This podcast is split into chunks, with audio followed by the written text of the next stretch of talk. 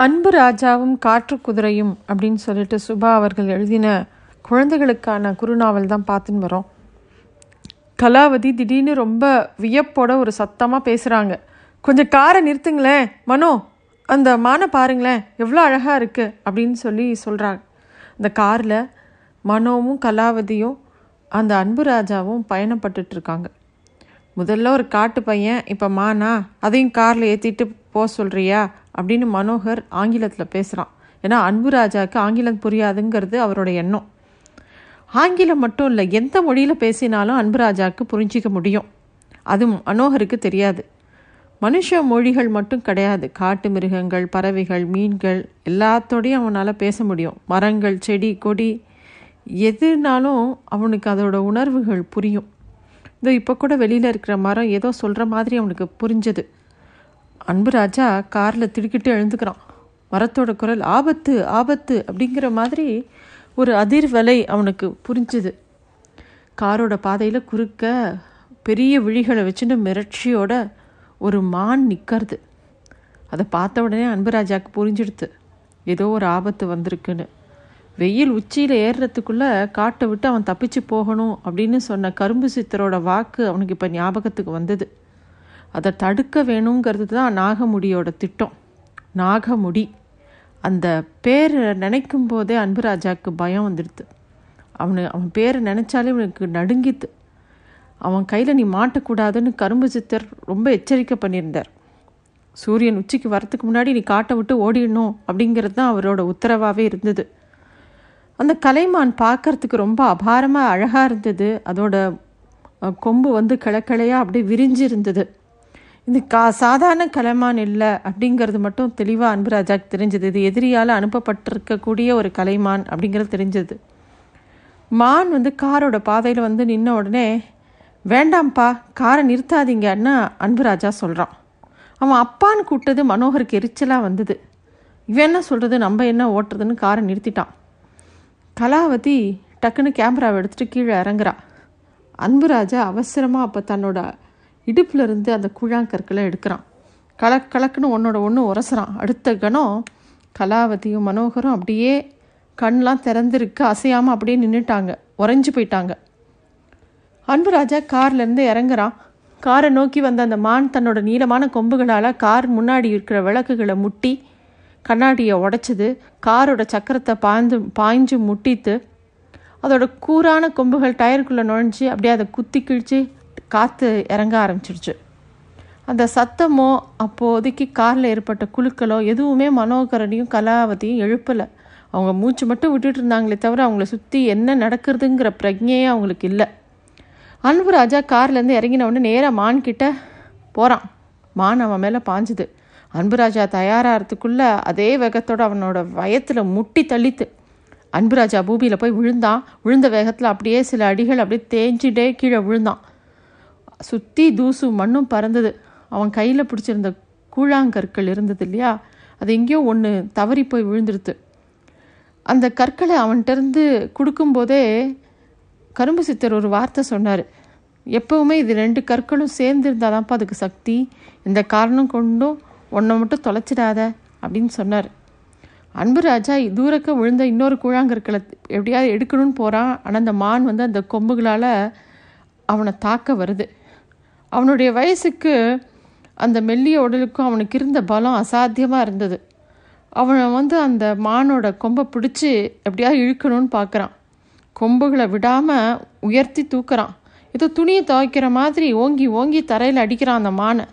மான் விழுந்த வேகத்தில் துள்ளி எழுந்துக்கிறது மறுபடியும் அவன் மேலே பாயறது.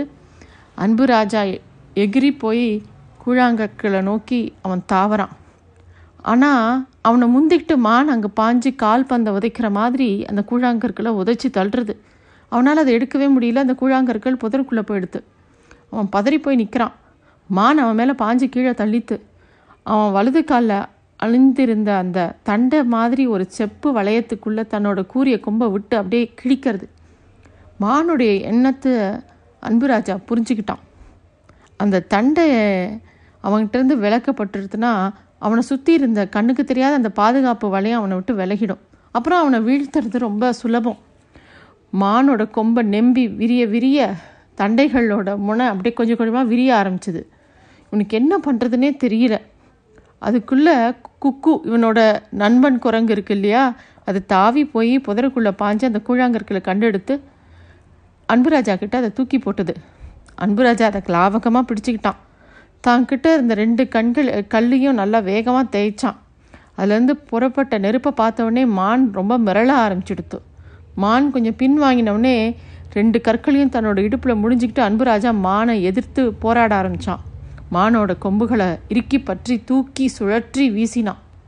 மான் சுழன்று போய் அப்படியே ஆலமரத்து மேலே போய் மோதித்து மோதின வேகத்தில் அதோட மண்டை ரெண்டாக பிளந்தது. குபுக்குன்னு அதுலேருந்து ஒரு கரிய நிறத்தில் ஒரு அடர்த்தியான புகை வெளியில் வந்து அந்த புகை காற்றுல அப்படியே சரக்குன்னு மேலே ஏறி அப்படியே கலந்துடுச்சு குக்கு அன்புராஜா ஓடி போய் கட்டின்றது முத்தம் கொடுத்தது. அன்புராஜா தன்னோட உடையிலும் முதுகிலையும் ஒட்டிருந்த தூசியெல்லாம் தட்டி விட்டுக்கிட்டான்.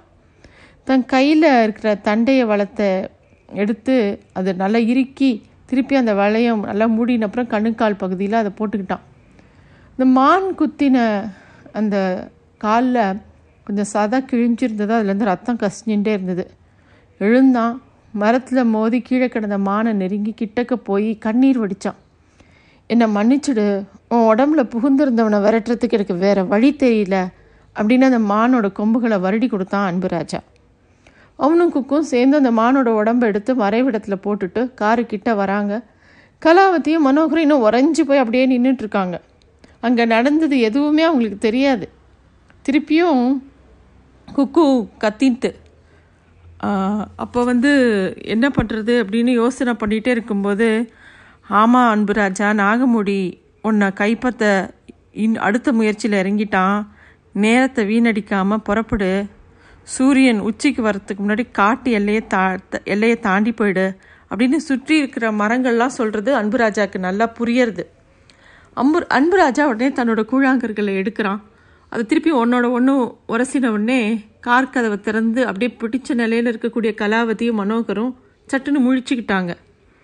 கேமராவோட அவள் கார்லேருந்து இறங்கி மனோகரும் சகஜ நிலைக்கு வந்தோடனே அம்மா அப்படின்னு கூப்பிட்றான் அன்புராஜா. என்ன ராஜா? அப்படின்னு அவன் கேட்டவுடனே அந்த மான் ஓடி போயிடுத்துமா? அப்படின்னு சொல்கிறான் என்னது?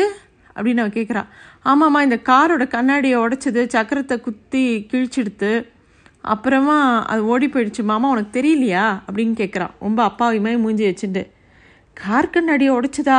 அப்படின்னு ஆச்சரியமாக கார் முன்னாடி போய் பார்க்குறாங்க ஐயோ ஆமாம் இது எப்படி நம்ம கவனிக்காமல் போனோம்? அப்படின்னு அவங்க ரெண்டு பேரும் பேசிக்கிறாங்க. எல்லாம் நிமிஷமாக நடந்துருச்சுமா? அப்படின்னு சொல்கிறான் அன்புராஜா. மான் எங்கே போச்சு? அப்படின்னு கலாவதி கேட்கும்போது அது மனுஷங்க வேட்டையாட போகிறாங்கன்னு பயந்துட்டு அங்கேருந்து எங்கேயோ ஓடி போச்சோ என்னவோ? சரி அது போகட்டும். சக்கரம் இல்லாமல் எப்படிம்மா இந்த வண்டி ஓடும் அப்படின்னு கேட்குறான் அன்பு ராஜாவோட வாய் பேசிகிட்டு இருந்ததே தவிர நேரம் வீணாகிட்டு இருக்கு. உடனே அந்த இடத்த விட்டு கிளம்பணுங்கிறது மட்டும் அவன் மனசு து சொல்லிக்கிட்டே இருந்தது. துடிச்சிக்கிட்டே இருந்தான். அப்போ இன்னொரு சக்கரம் இருக்குது மாற்றிட்டு கிளம்பிடலாம். அப்போ தான் கார் ஓடும்னு கலாவதி சொல்கிறதுக்குள்ளே காரை நிறுத்தாதேன்னு இந்த பையன் அவசகுணமாக சொன்னான்.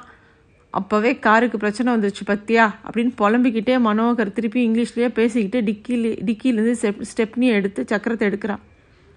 அன்பு ராஜாவுக்கு திடீர்னு மயிர்கால்கள்லாம் சிலிர்த்தது. பக்கத்தில் நின்ன மரம் ஒன்று தன்னோட கிளைகளை குலுக்கி அவங்ககிட்ட ஏதோ சொல்ல வந்தது. அன்பு ராஜா உங்ககிட்ட தோத்தவன் சும்மா இருக்க மாட்டான். அவன் இப்போ சும்மா இல்லை. திருப்பியும் வேறொரு வடிவத்தில் உன்னை தாக்க வரான். அப்படின்னோடனே அன்புராஜா மரத்துக்கிட்ட போய் அதை வருடி கொடுத்துட்டு எங்கே? அப்படின்னு கேட்குறான் சக்கரத்தை மாத்திர அவசரத்தில் கலாவதியும் மனோகரும் அன்புராஜாவை கவனிக்கலை. நாகமுடி தான் கட்டுப்பாட்டில் இருக்கிற ஒரு சக்தியை அனுப்பி பார்த்தான். அது தோற்று போனதுனால காட்டை ஒட்டி இருக்கிற நெடுஞ்சாலையில் உனக்காக அடுத்த பிரச்சனையை ஏற்படுத்த மறுபடியும் இன்னொன்று ஏவி விட்டுருக்கான் அப்படின்னு சொல்கிறது அந்த மரம். இதை கேட்ட அன்புராஜா கண்களை அழுத்தமாக மூடி திறந்தான். அப்புறம் தன்னோட உள்ளங்கையை பார்த்துட்டே இருந்தான். அடுத்து என்ன ஆச்சுங்கிறத அடுத்த எபிசோடில் பார்க்கலாம். நன்றி.